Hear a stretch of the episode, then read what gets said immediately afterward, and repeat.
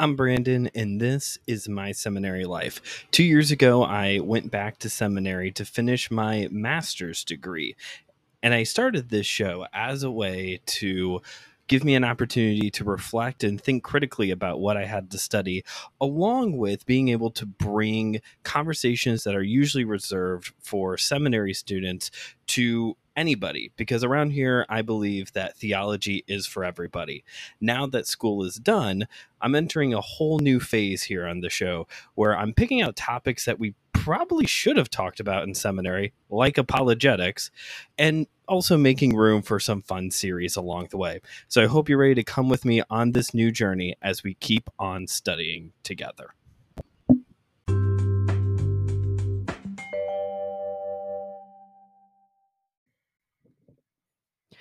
Welcome back to the show, everybody. It's good to be back for another round of apologetics. And on today's episode, we're going to be talking about one of the big questions that comes up in the topic of apologetics. And that is, of course, does God exist? How can we as Christians prove the existence of God through reason, logic, and the word of God? And a few other factors as well. That's what we're going to talk about here on the show. So buckle up for another exciting ed- edition of Apologetics 101. Now, before we get into the full conversation on apologetics or on the topic of the existence of God, I believe I owe you all a Bible verse. I uh, meant to read a Bible verse last week to uh, go along with this whole idea of uh, give an account, the word apologia in the Greek, and an example of it from the scriptures. And so here's your example. Sorry, I, I didn't do this right last week. Reading out of the NET, that's the New English translation, First Peter 3 15. But set Christ apart as Lord. Your hearts but set, but set credit apart as Lord in your hearts, and always be ready to give an answer to anyone who asks about the hope you possess. So apologetics based out of First Peter 3:15 is this idea of giving an answer for the hope that we possess, the hope that we have as Christians or giving an answer for why we have this hope in our lives. And today specifically we're going to be looking at the the source of that hope in a way uh, well truly like the the source of the hope that we have in us rooted in God. Now looking at Psalm 19 verse 1 again out of the New English translation. New English, not New England nothing about Tom Brady in here. Uh, the heavens declare the glory of God, the skies displays his handiwork. As we move into this discussion now on the existence of God, one common factor that's going to come up is natural revelation the the created order and how that plays a contributing factor a big factor into the argument for the existence of god. So before we really get into this i know i say that a lot there are three broadly speaking ways that people respond to this question of does god exist? There are three broad ways that these are that this is argued for the cosmological argument the teleological argument and the moral argument. Here at the end we're going to highlight uh, three other secondary ways that people try to answer this question of does god exist? These three main ones though cosmological teleological and moral arguments they all have three similar criteria. Okay. Each one of these are, are uh, has the same working base. The first part is that each each one looks to an observable factor and each one each one looks to an observable factor and each one then looks to eliminate explanation from it. Okay.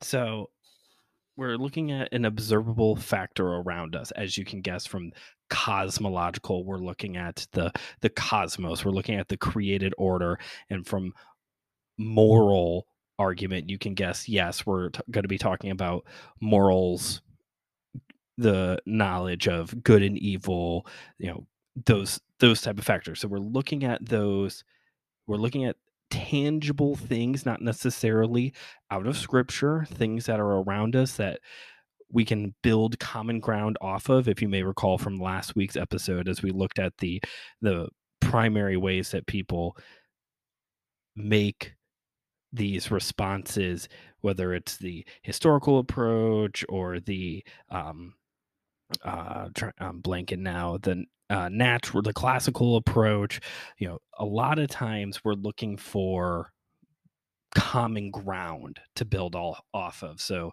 in these in trying to build an argument for the existence of God, we are looking for common ground things. We can agree that there is a universe around us. And then in the the second thing that they tried to do in these arguments as they are flushed out is try to eliminate ways that humans contribute to this. Okay. So it, it's similar to if I could point to a scriptural example to to make that make sense because I feel like I'm not making sense in this episode so far. The you look to Job, Okay. So when Job finally gets to have his conversation with God, which really is a very one sided conversation as God is talking to Job, he keeps coming back to this Were you there when this happened? Did you do this? Did you do that? You know, that's God speaking to Job. And so similarly, this is what we're doing with this in this second step as we're flushing out the argument we're trying to eliminate ways that humans have contributed to the creation of the world to internal moral absolutes, things like that. The third part of these arguments each one looks to have a satisfying finish of not just there is a God, but that there is a specific God, oftentimes highlighting a specific characteristic of God. Uh, again, you know, looking at like the moral argument, you could build an argument for the existence of God, getting to the point of God being just. God is a God of justice. Okay. We're building to one of his characteristics, not just broadly speaking that there is a God, but that there but that there is a God of fill in the blank. So those are the three um, correlating attributes that each one of these main arguments have. Let's look at those now. So again, the first one is cosmological. The cosmological argument, simply put, is look at the created world around you. Somebody had to put that there. It's basically the the short answer of what the cosmological argument is trying to do that we are trying to give the response that god exists because somebody had to put this all here okay? Uh most cultures have some form of a of a story of a god or gods putting everything into existence. Mythology, religions, most of them always come back to a moment where the gods, a god, whatever, put everything here in its place. This argument actually goes all the way back to Plato and specifically Aristotle. Uh, he coined it as the uncaused cause I, I call it the great causer that somebody had to there had to be a cause outside of all of this to put all of the created order into existence. Paul actually uses this argument, I would say, uh, looking at Colossians 1 15 through 19, specifically verse 16, of uh, pointing to this is the famous section uh, that talks about the preeminence of Christ, the supremacy of Christ in all things, how everything was created by him and for him. I would argue that that is Paul using a modified version of the uncaused cause, as Aristotle put it, the great causer. Jesus is the great causer who caused everything to be put into its place, and it is all for him as well. Stoic philosophers actually were really into using this for arguing for the existence of a god a modern person who has used this frequently is William Lane Craig. The during the medieval ages, this was a popular argument used by both Christians and actually Muslims to argue uh, for both of their both sides of their faith. Um, Christians for well, in some ways, we're arguing for the same God, but for our own religions using this cosmological argument, Muslim philosophers also argued for these things. Uh, St. Thomas Aquinas, there's that name again. St. Thomas Aquinas uh, also developed this method out further to go beyond just a causer, somebody who put everything into existence, but also the great depender, I guess would be the word, uh, that not only is everything put into motion caused um, by one great causer, but also that all of creation is therefore then dependent also on this great causer to continue to exist. So that's this so that's uh, the idea of the cosmological argument. We are saying that God exists because everything had to be put into existence and all of those things are dependent upon him. Now there is some pushback against this argument by evangelicals and that is because if you remember one of the three points in the earlier criteria is that you're arguing for a specific god right? A specific attribute a specific characteristic and although you're building to an, a creator you could say. The pushback against the cosmological argument is that it's too broad, that it's it's too broad. It could be any number of gods. Again, during the medieval ages, Muslim philosophers were using this argument to argue for the existence of Allah. So there is that. I would say personally, talking about these three, I don't know if I would necessarily say that it is the my favorite argument for the existence of God. But there is something about this uncaused causer that, for me personally, actually um, brings me to worship. This I the supremacy of Christ. We did a whole study of it in my small group. The uh, Colossians, the Book of Colossians as a whole. We did a whole study of it in my small group about a year ago now, and this this idea of the uncaused causer, the supremacy of Christ in all things, it it is very awe-inspiring to me. Maybe not necessarily the best approach approach in apologetics, but it leads me to worship, so maybe it'll lead you to worship to reflect on those things. Okay. Number 2, does God exist? Well, now you could try the teleological argument.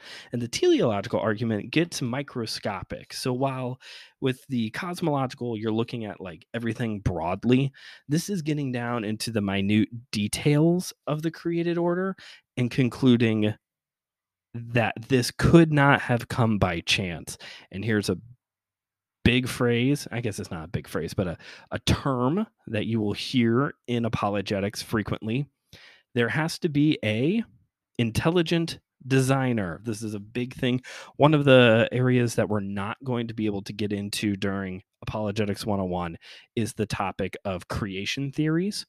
And so hopefully if we're able to run this back in the future we will definitely have a whole conversation on creation theories evolution intelligent design but the teleological argument is trying to get microscopic looking at the the minute finite details of creation and say somebody had to somebody had to create this. Nobody this this couldn't have happened by chance. This is far too complicated to have just been chance. It is more logical that there had to be a, des- a designer a creator than that this all was left to chance uh, this argument comes up a lot in the Old Testament, particularly in the Psalms of looking to God as creator. Uh, it is used in the in the New Testament by Paul. Uh, it comes up in the book of Acts. William Paley is an example of uh, a more modern apologist who uses this um, uses this approach. And the big thing, another topic that we're not going to get into during Apologetics 101, but in the hopeful Apologetics 201 in the future, we'll get a, into a whole big conversation on faith and science. And one thing that I really appreciated that I'm going to highlight here before we move on into our third argument is that science continues to prove the existence of God. Faith and science are not enemies. And Pastor Will said, Amen. If you recall, he talked about that a lot. Uh, two months ago when I interviewed him about things that we learned from the pandemic as ministers. And faith and science are not enemies to each other. If anything, as Christians, we need to be more up to date on what is going on in the scientific world and understand that scientific advancement doesn't disprove the existence of God. As we begin to realize more and more how complex everything is, that proves again by logic that there had to be somebody who designed all this, that this couldn't have just all happened by chance. Somebody had to create this.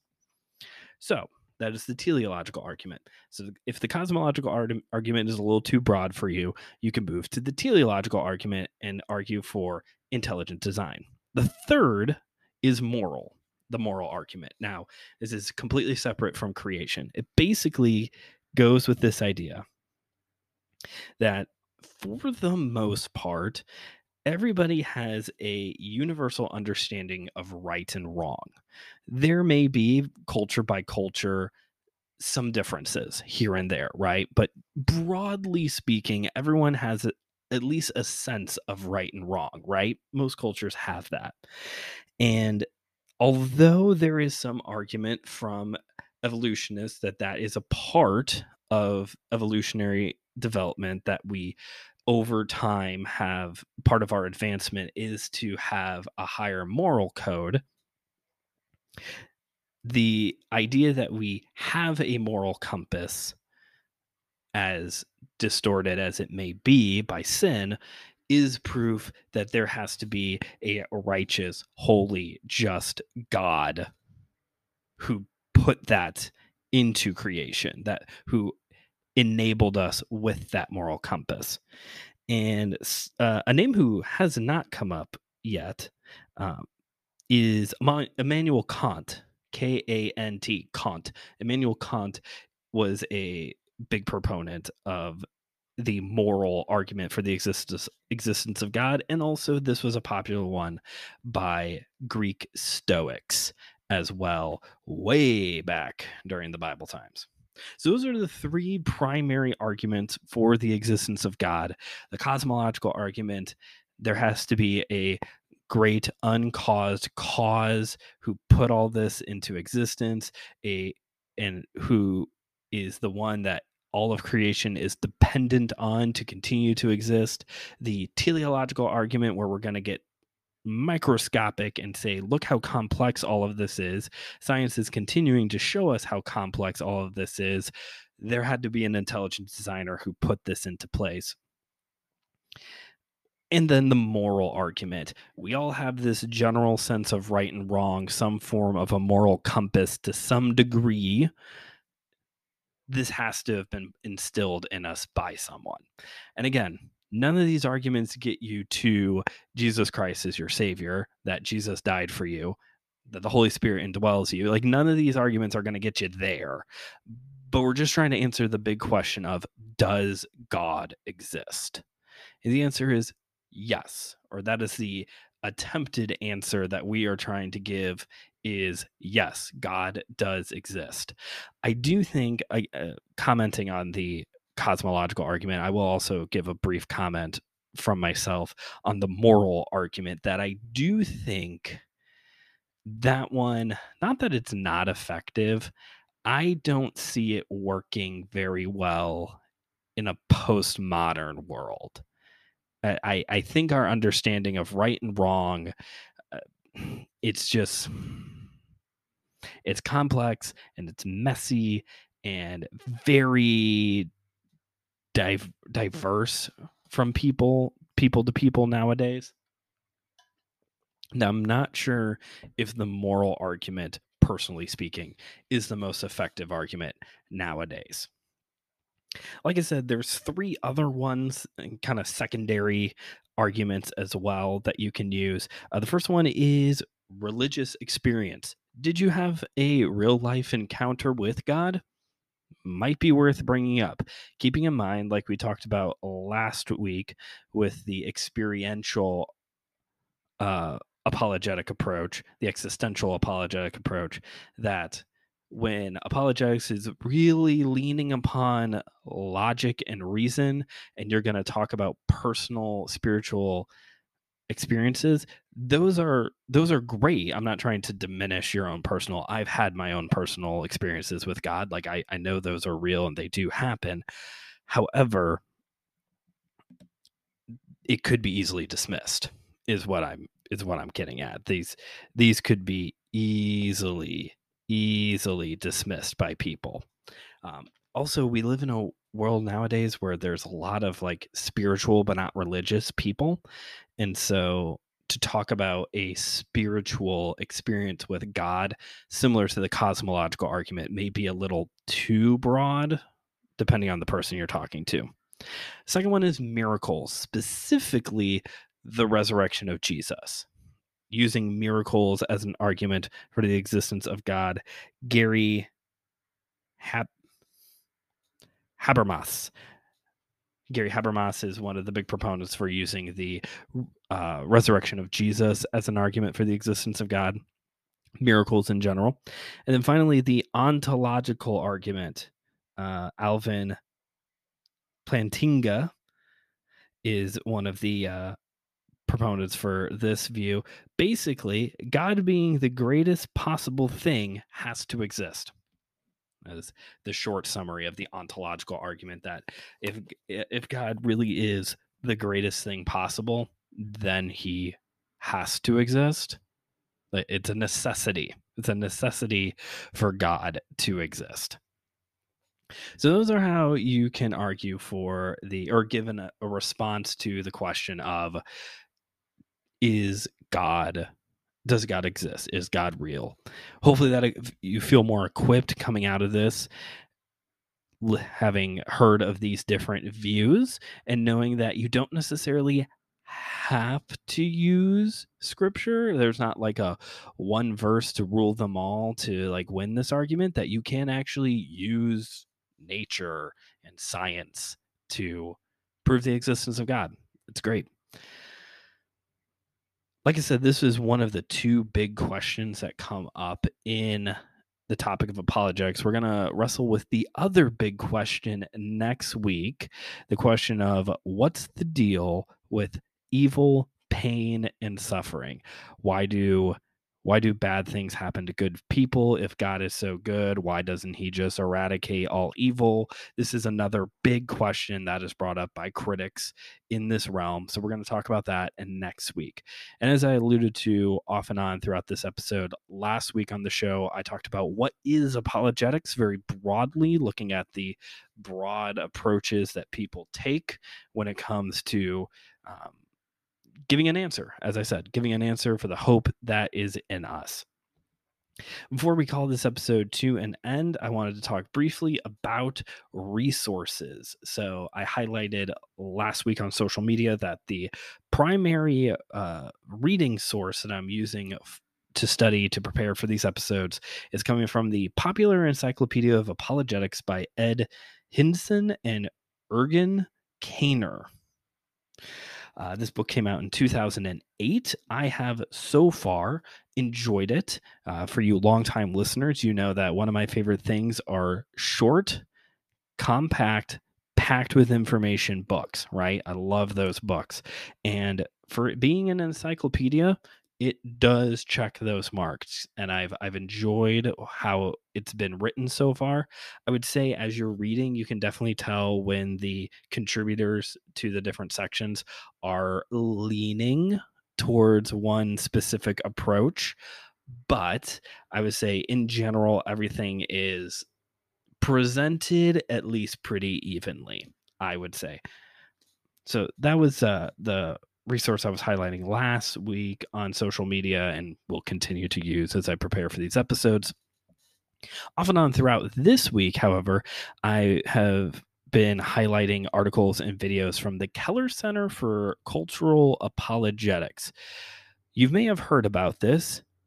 You, you may have heard about it because of a controversial article that came out earlier in March, but this is a new endeavor being launched by the Gospel Coalition, named after pastor and author of The Reason for God, Timothy Keller.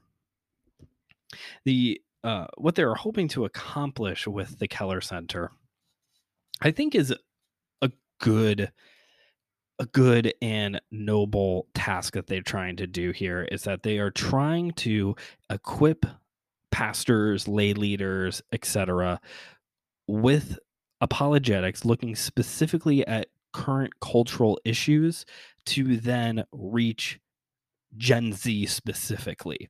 Like they're trying to reach the youth, top, kind of a top down type of thing. We equip the saints to bring the youth back into church without using pizza and laser tag to get them to show up. I don't even know if laser tag is a draw anymore. It was a draw for me, I can tell you that. And pizza's always a draw not the point. So on the Keller Center, you can go check it out. I've been, like I said, I've been highlighting articles over on the MSL Facebook page. You can check it out over there. There's a lot of articles. There's a number of, uh, there's a few videos, and there's a couple co- cohorts coming up here in the late summer, early fall that they're going to be offering to give people specific training again when it comes to this topic of cultural apologetics. If you're interested, check it out. It's a little pricey.